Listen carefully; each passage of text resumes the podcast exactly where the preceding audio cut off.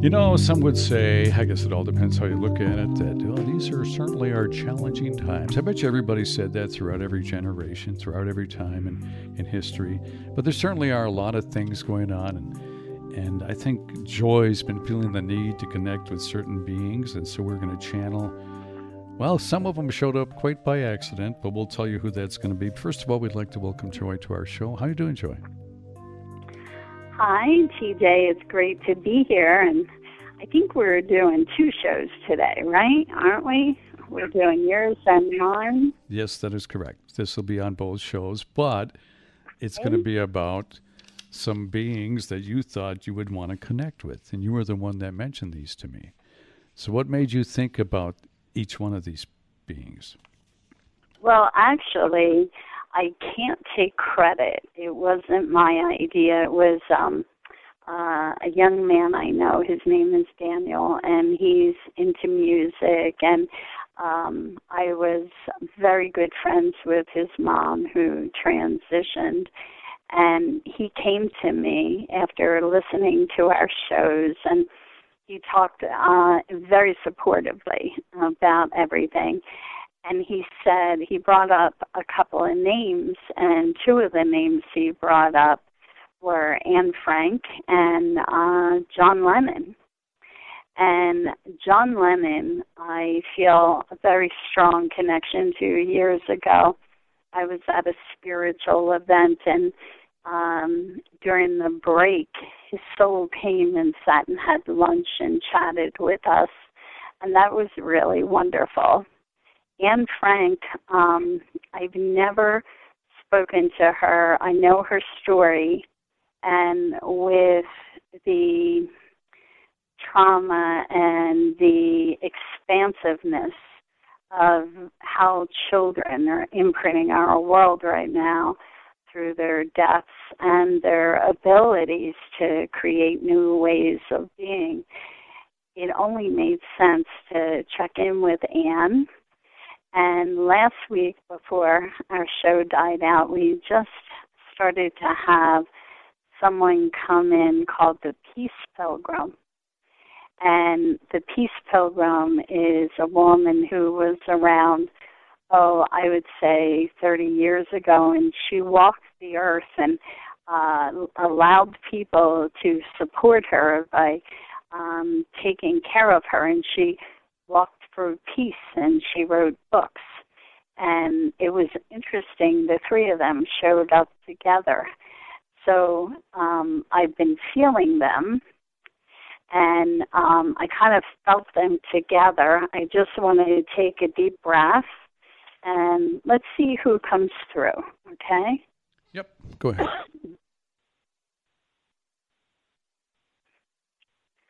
So I'm hearing I am Anne Frank and she says, I've come to offer solace. And again, she's showing me this image of being with children. And she says, I help children come to the other side. And she shows me how she's playing with them. And as she's doing this, she's assisting them to release trauma. So she's very clear in knowing she's a way shower to help these children settle in on the other side. And she says, I work from an angelic body. Uh, she says, I was infused with the gifts of the angels when I transitioned to the other side after my death. She said, I was a light brought to the earth during a time when the energies or when the life processes were so dense and drawn out and focused on death. And the idea that what some call the evil had a reign on the planet for a while, a long time. She says she says, My mission was to come and bring light into the dark. And she says, I did this literally each day. I stayed inside and worked to bring forth my light.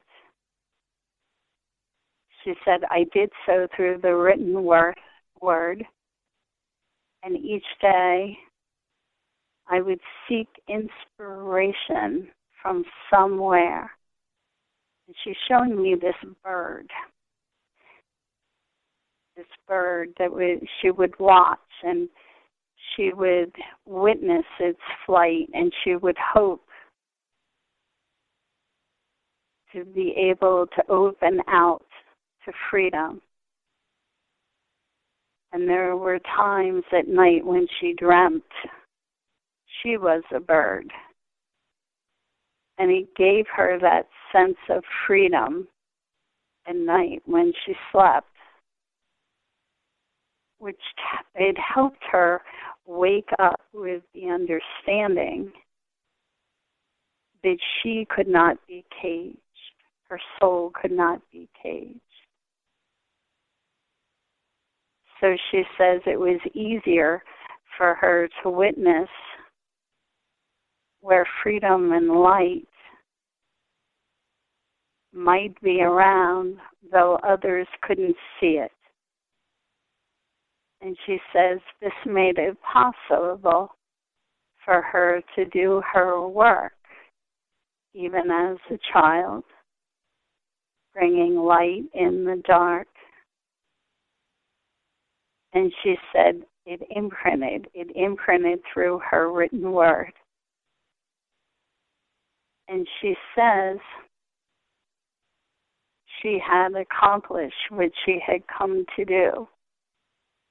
And she left a legacy of hope behind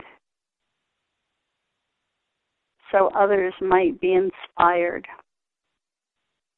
beyond age, religion, backgrounds, living conditions to come to the realization that being rich in worth and value and purpose comes from inside. And she says that she was afraid and she was able to express so beautifully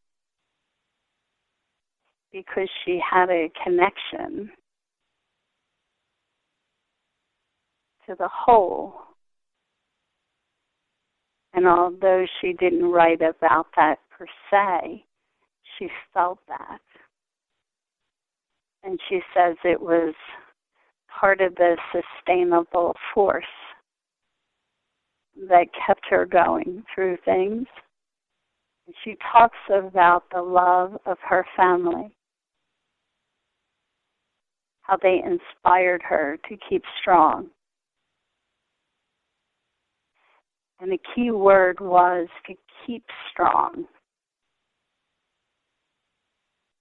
She talks about how even in the smallest of places there was love and the bonds help to keep things intact. She tells me about um, there were rituals connected to how the family lived together that um, gave a sense of normacy whenever possible. The tradition to some great wisdom help to hold things in place.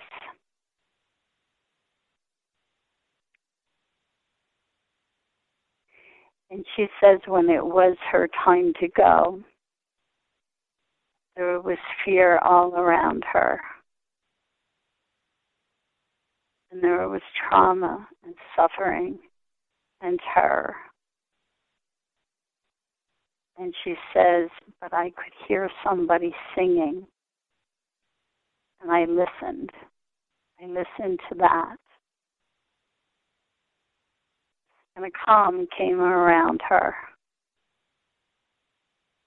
And she says, It was if it was as if I stepped outside of myself. She says, For I did. I did. And she says, As my spirit was lifted up, I was calm enough to show the others it was okay to let go. Then she shows me this image. And as she's being lifted up, this great light that she is seems to sprout these wings and these beings, ancient ones, family, angels, that kind of thing. They, I can see them come around her, which she's showing me. And she says, I held fast to the inner truth or knowing that they couldn't kill my spirit or the love that I left behind. Now she shows me a flash, and she's back with the children and she says that when she greets them, she smiles and it calms them.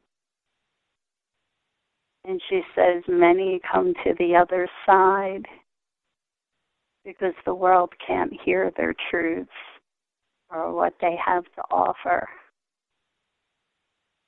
So they're coming into the realms where peace and access to living the truth that they want to offer is well received and sent through the dimensions and the portals back to the earth to those who can receive the wisdoms through their hearts and their minds. And she says, and the littlest ones, we play and they grow and they come to know that they have awakened from a dream where there are no more nightmares and they have peace.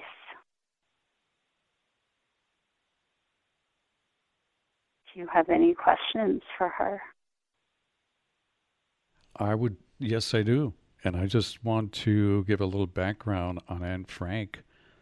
She was born in 1929, the same age as my mom, the same year. And she died in 1945, which was getting to the end of the war. Yeah. And uh, she was 14 at the time. So it's a lot to deal with. It's really, you know, things are tough, you know, throughout history. We've always seen it, but this was a time when when things were really there was very little hope for a lot of people.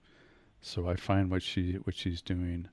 I guess I would just like to say, I mean, she's helping the children. We have a lot of these incidents that happen that are going on, and uh, what kind of message? I'm sure she has a very positive one. What kind of message, Anne, would you like to share with us today? Well, what she has just spoken seems pretty positive, huh? Right, absolutely. yeah, and she wants you to know more than anything. She says that the wisdoms of love live on. And she says that as people step out of the dream, there's a dream that separates people from each other. She says, This is the times where people are waking up to knowing. It's time to come full circle and come back to a truth of knowing that the things that divide are temporary. They cannot hold weight. They cannot live as a foundation. As that she says the word is, hold on. It's not viable during these states of times to live in worlds of separation. She says everything is calling everyone to come together. She says, although it may not seem so, she says, listen to the wisdom of the purest light of the innocent. Watch, watch what they show you. She says, learn. She says, these little ones, these so called little ones, and she's laughing when she says this, are the masters of a new dawn. And she says that's why their ideas will seem outlandish to some and make sense to many. She says, I work with those who've transitioned, who've come to the other side, but I witness and I cheer on not just the children, but those that come to the truth. But now is the time where all doors are opened to the awakening that all must work together. She says, in my time, the reason the disintegration of the system and of the death and atrocities of so many occurred was because there was an education given from a logical state that gave reasons why division from each other would work to benefit. She says, in the division, it disempowered connection and caused people to create fears which divided each other from the love of you, mankind. She says, the love was forgotten and the fear was fed, and the people were disempowered by the fear. She says, I did not choose to fear. I chose to love, even in that small space. And I wrote these things and left them in a book, not knowing that one day people would read it she says, I thought it was for my own reflection to inspire myself and to keep me going. She says, but my mission, my purpose, my soul knew I had to leave a legacy. And that was how I could do it. So she says, Fear not. about how you can leave your imprint of love. She says, risk it.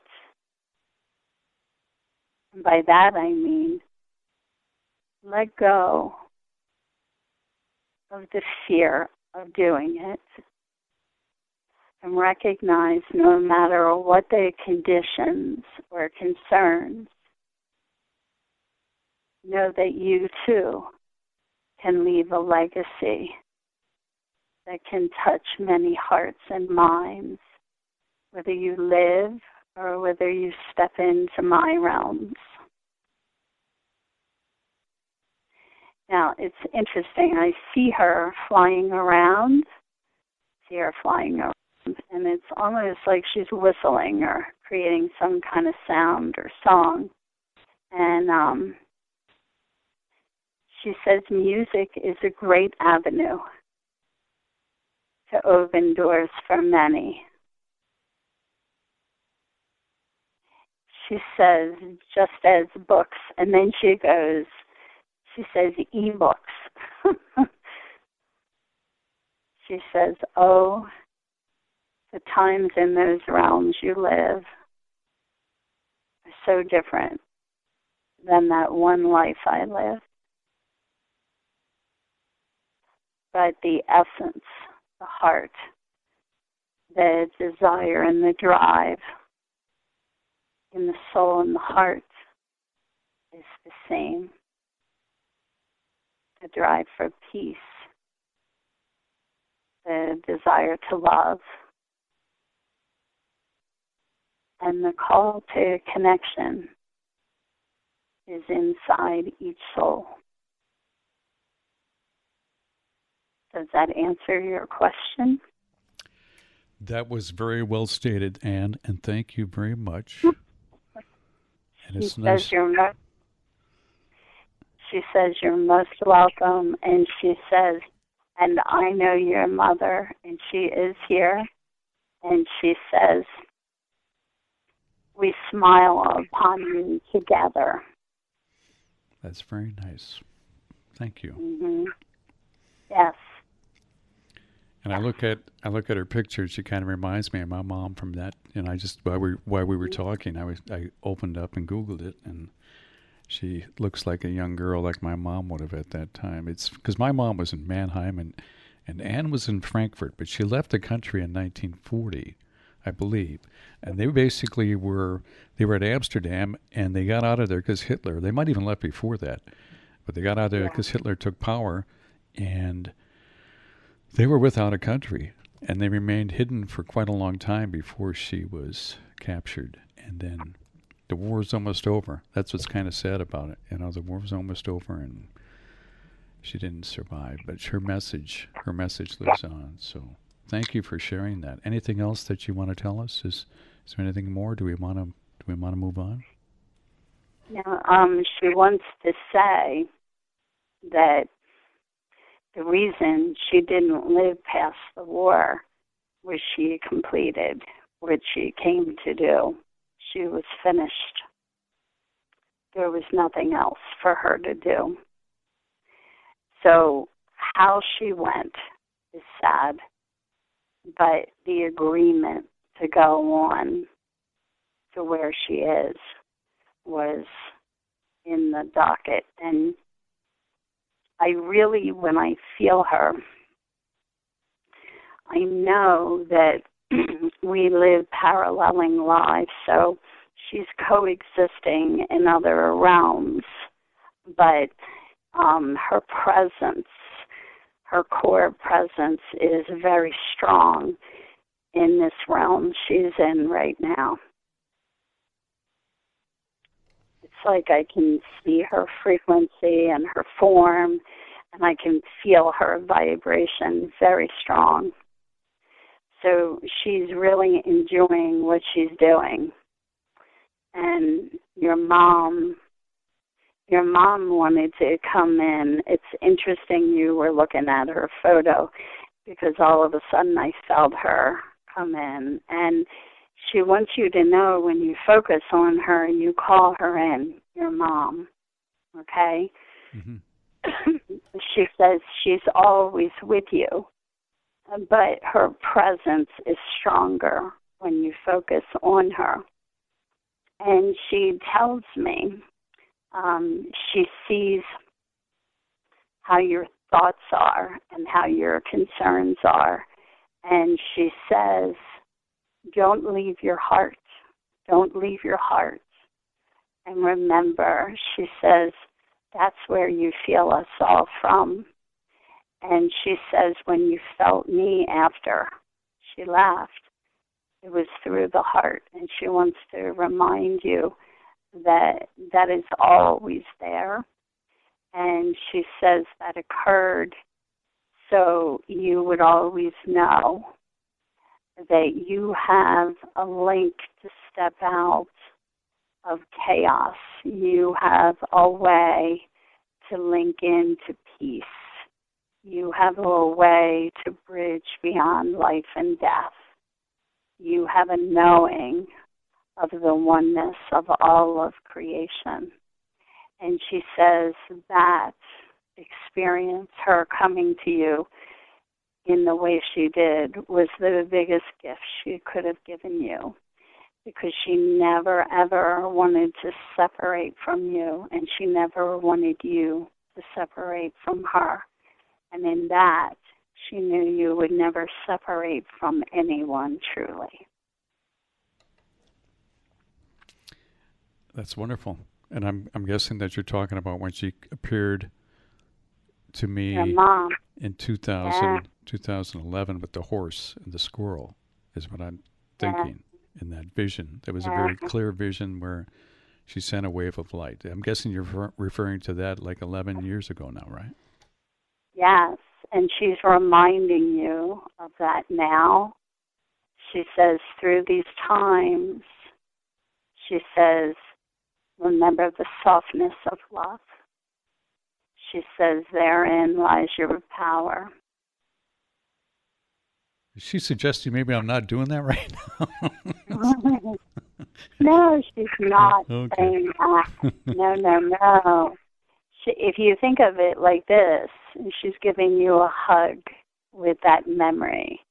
Okay. She's not reprimanding you. She's she's coming to reassure you. She says the times are very difficult, and she says, and you see your mom is talking she says, You see so much of both sides. And she says, I'm coming to reassure you of the commitment that it's always there in you and keep trusting it. She's encouraging you. She's not reprimanding you. do I do I have to go to my co- do I calling? do I have to go to my cosmic room?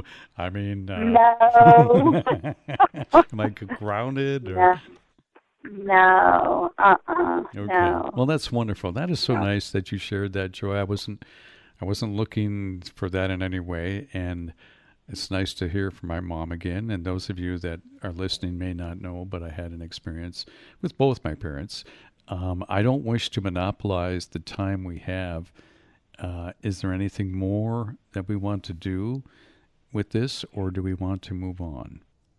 Well, actually, it's so funny you didn't get the words out, and I saw, oh, I saw John Lennon stepping forward, and you know, I understand our time may not be extra long today, but I don't want to rush because you know, I mean, John Lennon, you know, um, so um, he's laughing, he's laughing, and um I I hear him coming forward, and it's like his hands are outstretched, and I hear him. I hear the song. All we are saying is give peace a chance, you know, um, and I'm checking in, and he's he's speaking with his his very English accent. And he's got his round sunglasses on. He says, "This is how you know me best." He says, So I've decided to take this form. He says, I could take another form and wear a long robe with long hair and a long beard. He says, But I want to do this one. um, So let's see what he wants to say. He says, I too left a legacy in my songs. Just as Anne said, music. Music is is angelic messages from the spheres, music. He says, um, he says that you will notice after Anne was done her book and, you know, of a certain age, she left. And after I wrote some of my most powerful uh, songs, I left. And she, he's saying, um, I've heard this before. I think he's told me this before. He says, um, when people come and they do masterful things, a lot of times they exit through violence because it creates a global stir and the message becomes louder and it brings people together. And he says, although my death was deemed tragic, he says it served a high purpose for me to go out. He's saying kind of like a bang. He's like, for me to go out that way, the message could reach more people, open more hearts, and bring the truth of the message of what I left behind to surface. He said it was if the world united in grief that day. Even some who did not like my music grieved what occurred. And he said there was threads of unity created. And he says, and the legacies go on in ripples through music. And some come together to celebrate dates where my transition occurred or my birth happened. He says, during this time from the other side, he says, each time the song Imagine is played, he said, my spirit stands around the souls who play it and holds space for that vision for that vision in that song is not just mine.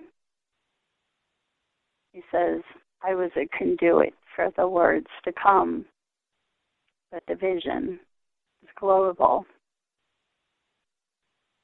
And so it goes out. Periodically, it goes out in times of war, in times when inspiration is needed, it goes out. And the message that was mine is universal. So he says, I see those who bring it forward as carriers of that vision now. And he says, and in the song, it speaks about reaching beyond religion, reaching beyond everything. And he says, and I've seen people from all backgrounds come together and perform and act out that vision in doing it.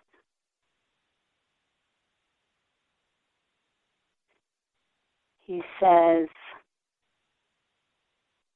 one simple thing can alter the consciousness of man.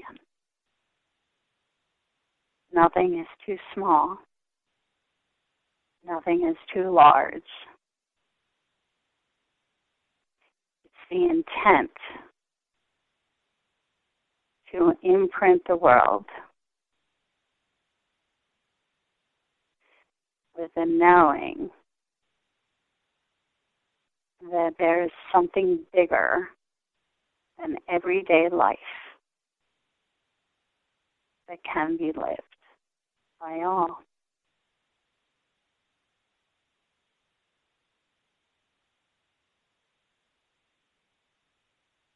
Now, do you have questions? Yes. Hello? Yes, I do have questions. First, I would like to ask um, the question. This is the big, I'm sorry, I got to throw this out here. The big conspiracy thing about Paul McCartney dying in the 60s and he was replaced by another man. Was that is there any truth in that whatsoever? Sorry, that's that's the question I got to ask. He's laughing. He's laughing. He's like, although Paul and I are together in spirit, his body is still walking the earth. He says that's what he says. He says, so no, says it's not true. He says that these things occur um, as a way to cr- try to create division again. Um, he says if you look at Paul and how old he is, and you will notice that age shows on his face. But if you look at his behavior, there is kindness that comes through him. And he says, and that is Paul. So I wanted to ask you about your connection with Paul because I know it was at a very early age, and and I'm guessing, I mean, obviously you both had a vision, and maybe you've you've you would like worked before in, in other time periods. Just kind of a different way of seeing all that. Say that again. I'm, I'm trying to hear you, and I got him here. Okay, so it seemed like Paul and and and maybe all the guys in the band, but especially Paul and John, they wrote most of the music. They started playing together, I think, when they were 15 years old. Um, yeah. And to me, this just seems like a deeper connection that maybe is Paul. Have you and Paul worked on other assignments in different lifetimes, and is that what brought you together? Well, he says that Paul, John, and him were soul brothers and they had incarnated many times. He's I think he's showing me like the number 16. And he says that their primary mission in this life was to come and shake things up, which they did. And he says in other lifetimes we were warriors and he shows me a lifetime where um, he fought with um, oh he fought in Skye, Scotland um, against the English, um, and he incarnated in this life as English, so he could shift things around with that, and so did the boys, his his his mates as he says, my mates. We fought together in a war. We were of the same side, Scottish. and he says that in one lifetime, um, the original drummer, Pete, I think his, he's saying his name is Pete. Right. Um, yeah, I don't know the guy's name, but he's telling me this and um, he said he fought on the other side. So it's interesting when they incarnated in this life. Um, now remember, things are happening simultaneously. I'm, I'm explaining things that are coming through in a way that are understand understood logically, but really simultaneously it's happening all at one time because there's no time or space. Um, but the the um, the fighting that ensued with Pete was kind of like a leftover karmic tie between the three of them and him because they had fought on opposite sides in a war. Now, um, when Ringo came in, he had been a fourth um, part of um, a group that had fought together in this war between the Scots and the English. This is what he's telling me. And they would fight for causes. He shows me another lifetime where they were like musketeers together. And they got tired of using their bodies. I can hear he's saying to me, he, and, and I'm feeling this. Um, he said the incarnations um, were getting old with using the body to fight the government. And what they wanted to do was find another way to imprint the world. And they did it through music. If you notice, there were times he says, yeah, there were times we were political, got thrown out of countries. He says, he's he tells me all this. He was, he says, I did like a good experience at being a rebel. That's what he's he's saying. There was a part of him that enjoyed the fight, but it wasn't a fight that he enjoyed. It was challenging injustice that was his thing.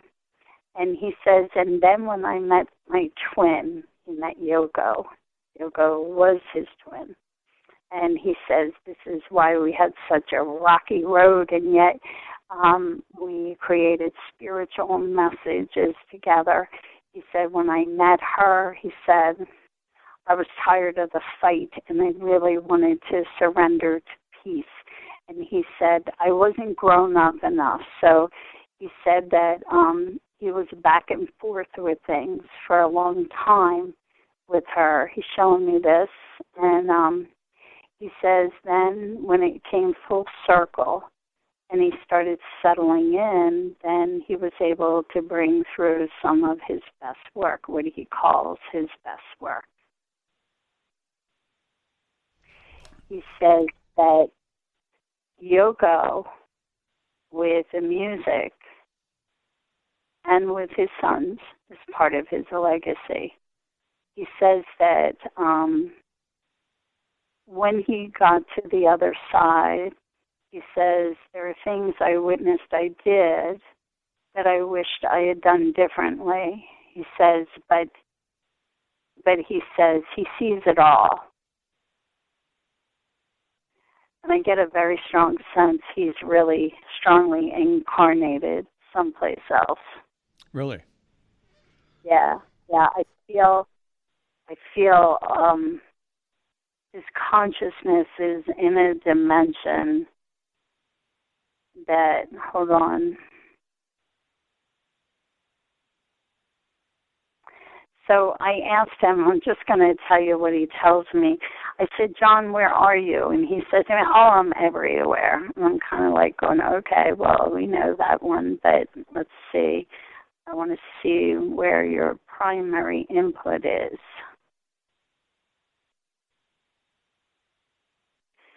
Oh, so he says that he's working with scientific configurations on how to alter state of affairs linked to the energetic input of how spaces are being utilized on planet Earth. So he tells me he's on another planet. He's creating things. Hmm. He says, I'm really enjoying this. He said, I've had lifetimes where I've put a lot of um, imprint in using my body strength. And he said, and then I used my heart strength with the music. He says, now I'm getting to experience the magnitude of what my consciousness can create. He says he's he's sounding like um um like he's consciousness. He's consciousness.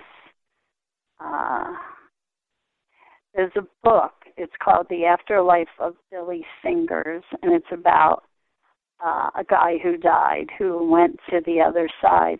And it is by far one of the best books I've ever read um, on what happens when souls go to the other side. And it's interesting because some of what Billy says in his book is very congruent with what I feel is happening with John that you go to other dimensions. You don't just stay. And um, he says, John says, um, he says, I've expanded this way. He says, because it's different, it's entertaining. I didn't reach this far out before, he says. He says, and I accrued, I accrued good karma and could expand way, way out.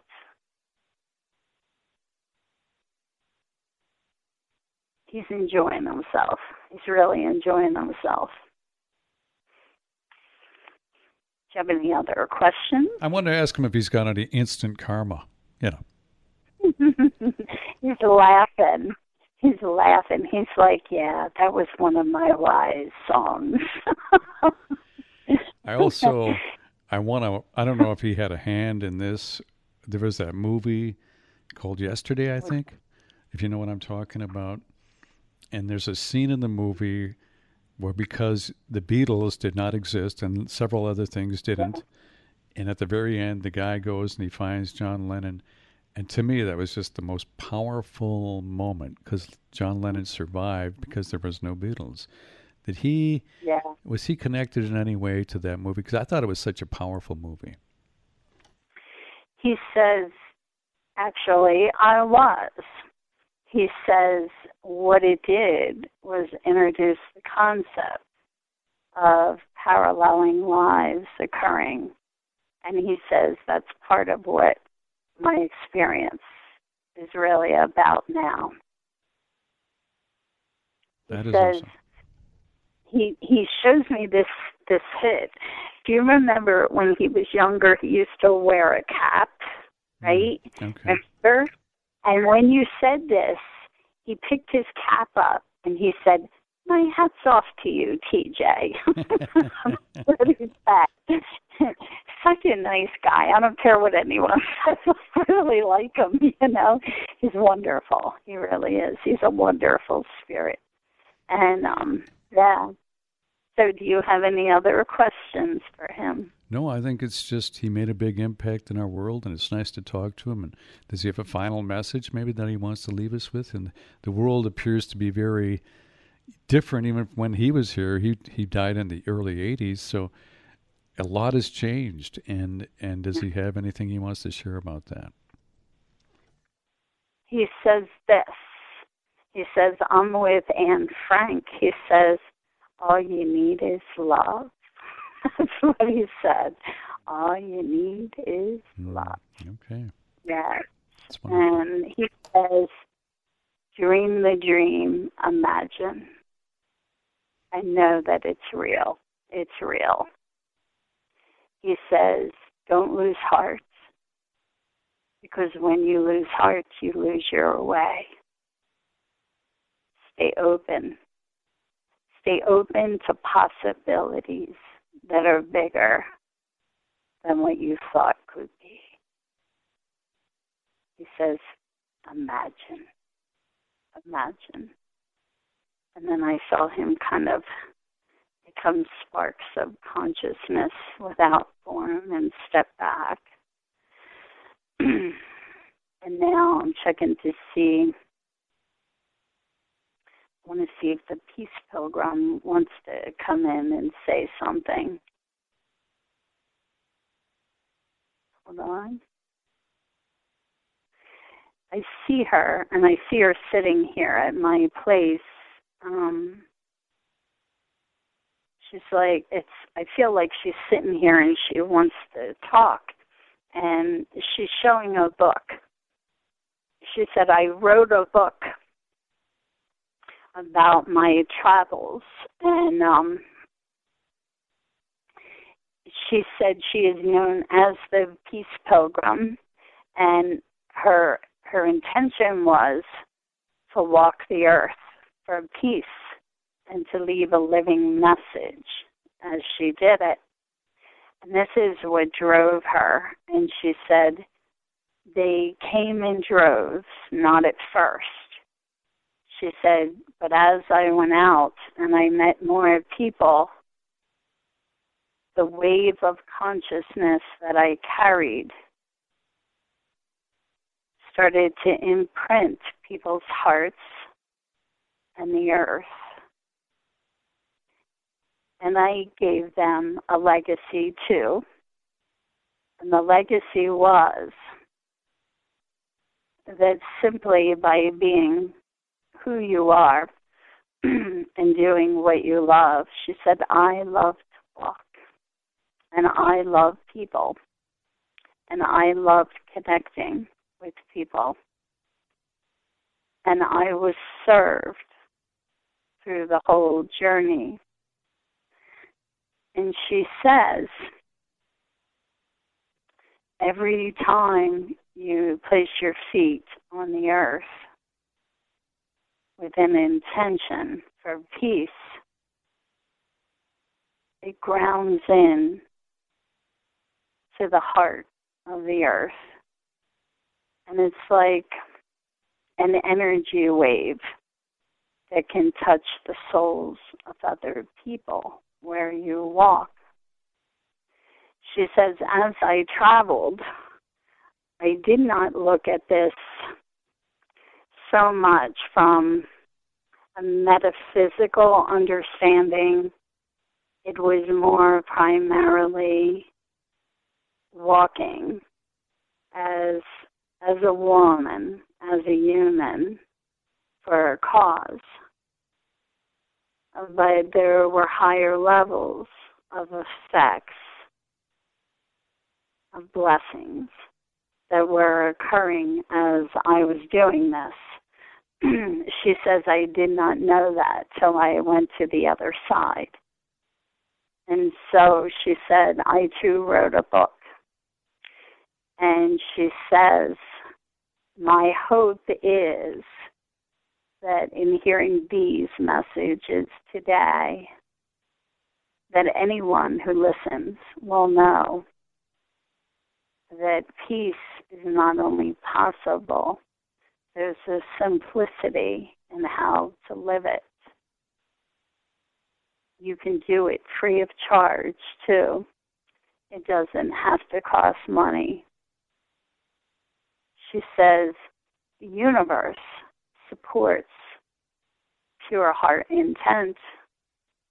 And she says, therein lies the greatest strength of those who create global shifts, pure intent, an honest heart, innocence in form, creating action, however you choose to do it. She says, um, it's not too late to give in to love it's not too late to live as peace emissaries. She says, For indeed, anyone who chooses peace and thrives, nurturing it, extending it out to others, is filled by doing so and is an emissary of peace be they a child, a woman, a man. No matter their background, religion, sexual orientation, man, woman, they're emissaries. And the capacity to live that is inside all. She's showing me an image of a map, like I, I want to say almost like um, a road map. She would sit down before she left and she would create road maps. And she said, some of the greatest adventures were when I got off the road map. She said it was the adventures that took me by surprise that opened me to more ways of understanding toward people, my fellow man and woman. And she said that the journey of peace was also a deeply embedded journey of compassion, of kindness, and of freedom. She says, I trusted, I trusted and surrendered to the journey and to the experience that being a woman walking the earth, I would still have everything I needed to make this happen. She says, which during my time was considered bold and brave and daring because I did not know a vast majority of the people who I met along my way. She says the journey supported and was shining a light on what was needed for people. But she says, my gifts came in many forms by doing what I was called to do. Do you have questions for her? Yeah, I do. And, uh, you know, just to be honest with you, I didn't even know that there was a person called the Peace Pilgrim. But I did look her up, and her first name is Mildred. Mildred yes. Mildred Lizette Norman, born yes. in 1908, and she died in 1981. And she yes. started a journey to cross the country and, and went many different places. She was the first woman to go down the Appalachian Trail, I believe. And so she really was committed to that. And I think what I take away from what she said more than anything is the persistence. And that's needed for us if we're going to change the world. It's it's easy to get distracted. And Mildred, mm-hmm. if you don't mind me calling you Mildred, would that be your mm-hmm. message for all of us? She says persistence is required. She says you can call me Mildred, Mildred or Peace Pilgrim. Uh, she says the title Peace Pilgrim was given to her in honoring. So she enjoys both titles, she says. Um, she says, yes, persistence is required. She says, but also the passion to live the purpose you're meant to bring forward, the commitment to living from pure intent, keeping your heart open to the adventure of the journey is essential. And remembering that the capacity to be an emissary of peace is within each one. She says, remember, simplicity is key as well. She wants to encourage people to read her book. What's your next question? I was going to look for. She's has she had more than one book then? I believe there's two. I did not do background on her. I have been running and doing peace circles this week, so um, but I'm glad you did. Uh, she came in as a surprise. I had heard of her, but I haven't heard about her in 30 years. Well, and thing that excited me was had, after she came through after she um, addressed last week, um, all of a sudden she showed up on my news feed. Somebody posted her there, which I thought was interesting because I had not heard about her in 30 years. She's since, laughing. Since 1983, they published and distributed over 400,000 copies of her book, just to let people know what it is now. Peace Pilgrim, Her Life and Work in Her Own Words. And she's also had a booklet called Steps Towards Inner Peace, and a 1.5 yeah. million have sold of that yeah. as well. Yeah, I had that one. It's interesting. Though she she held up her hand. She said there was two publications, and those are the two. Um, so she's laughing, and I want to say this. She has a deep and rich and heartful laugh and smile, and um, and she's she's just very interactive. She's sitting here and she's she like right now she said, "Oh, how kind." I heard that, you know. It's she's very alive, very alive. Um and she says that whenever you have peace gatherings, please call my spirit in. She says, I so love to see how the legs or the arms of peace are extending themselves so many ways.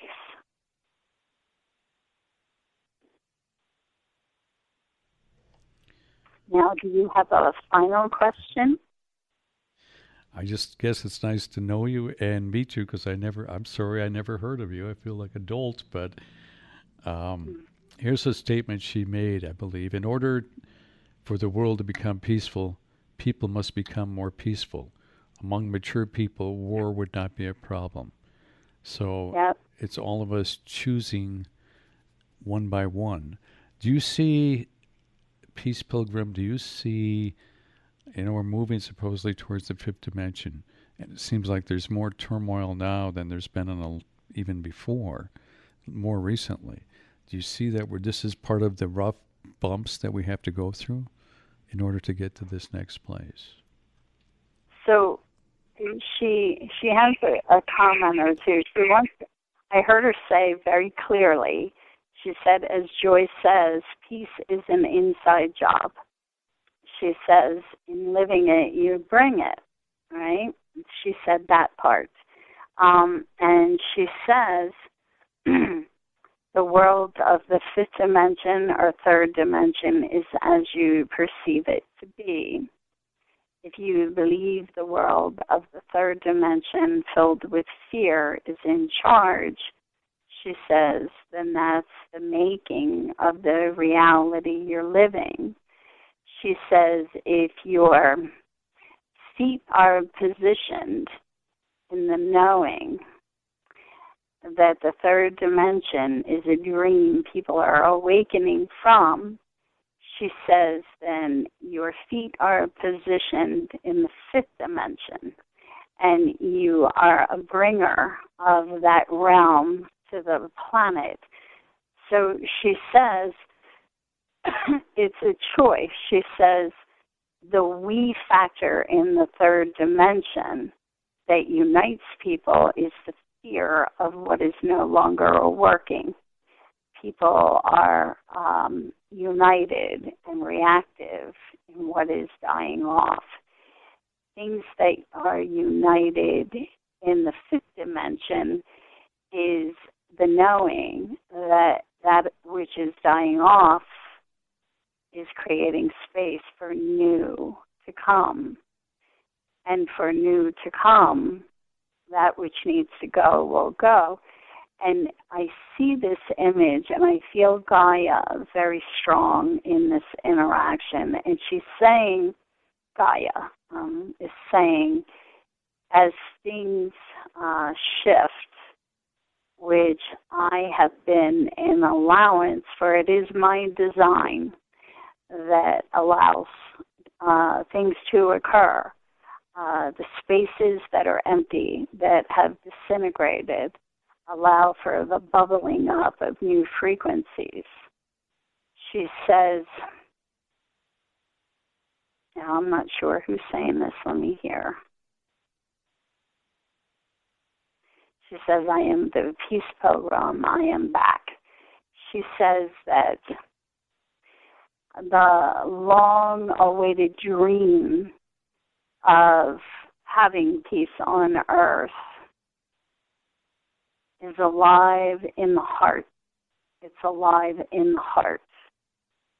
That's why so many masters, such as Christ and um, Mohammed and Buddha and uh, those from many religions and even uh, the feminine deities, um, the Magdalene, the Third Mary, uh, who Rosalind channels, and um, uh, Mother Mary, and all the different de- deities around the world, Isis, all had a sense in knowing that you would find divinity within.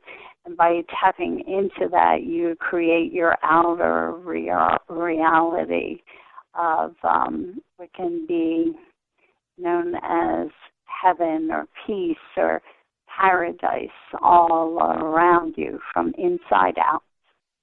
Um, so that place in the heart is the place beyond the fear. The place in the soul is beyond the fear. When you see the fear, step beyond the fear and know the answer of truth is the gift on the other side of the fear. You got that? Yes, ma'am. I do. Thank you. Good, because I can't repeat that. I have no clue what was just said. Hmm. okay. so everyone, so this peace pilgrim is she's sitting here and she is laughing, and she says, "I so enjoyed your companies," and she says that um, she knows she just popped in, and she did because I hadn't known she was coming in. But she said that she couldn't miss out on this opportunity to bring a message of peace and hope to the people. And I see John, I see Anne, I see the Peace Pilgrim all standing together. And um, they're sending out waves of love and peace to everyone and good fortune. And um they uh, John again is take, tipping his hat hat and Anne is smiling that very peaceful smile and the peace pilgrim is standing up and is saying the words emissaries emissaries of peace she's saying, Gather your titles and walk with me. I, and I saw the shift and they closed. And they're gone, I'm guessing. Yeah. And now I have a message, okay? Mm-hmm. I have a message too, since we're talking peace. And um, there's a couple things I want to describe that I think to add to what they said. Um, I think it was in 1994. There was four of us that came together and lived in a community, and we co-created Universal World Peace Gardens. And it was quite the event. And from that time to now, I have passed out a poem that people can read and dedicate their gardens to the continuation of world peace. And what I'd like to do is message it to you, and if you could post it so people, if they want to join forces in doing a simple act of aiding bringing peace to the planet through having a party, even, or just having dinner or whatever and then reading this poem to their garden. The vision is that um, the world can be united as paradise through gardens. So I'd like to offer that. And um, T-shirts for Peace, the kids organization, um, the Council of One, which many of, of you know that I channel, have encouraged um, us to have interviews, three question interviews with our children. And we are using the books to um, affect people, maybe take the schools and offer the wisdom of children and how they perceive the world. Um, if anyone wants to have an interview uh, with me with the book, um, they're free to email me or message me uh, to gather the wisdoms of their children. And once a month, um, there are, uh, the Council of One has called together peace circles. So they're speaking to people, and if anyone is interested in that, um, that'd be wonderful. They could contact me for that. And of course, there are these readings that I do with um, the reason I'm propelled to do mediumship readings and teach classes in that is because this is one form of peace work. When people come in and they're suffering because of grief, um, the the urgency is to assist them to come into peace with themselves through bridging the connection of life and death. So I just wanted to add those things for anyone who's interested. And um, I also wanted to um, thank Brother Tejas for his um, many, many input in ways that he brings peace to the planet. Even this voice he's got, you know, um, it's just very calming. Um, and um, I wanted to thank everyone for listening. What do you? Is there anything you have to say? No, I want to. I'm just thank you for letting me be a part of this. This was really was really interesting to hear the different people. Some people I didn't imagine we'd be communicating with. So thank you, Joy, for sharing your gifts and your message. Uh, uh, you're welcome, and I thank and I want to thank um, the Peace Pilgrim, John Lennon, Anne Franklin, and TJ's mom for stepping forward and um, blessing us with all the wisdoms and gifts that they are still bringing through, even beyond um, crossing over. So, um, much love and honor to them with our gratitude. And again, TJ, thank you for everything. And I want to thank our listeners and I want to thank Daniel uh, again for bringing up Anne Frank and John Lennon. So many blessings to everyone.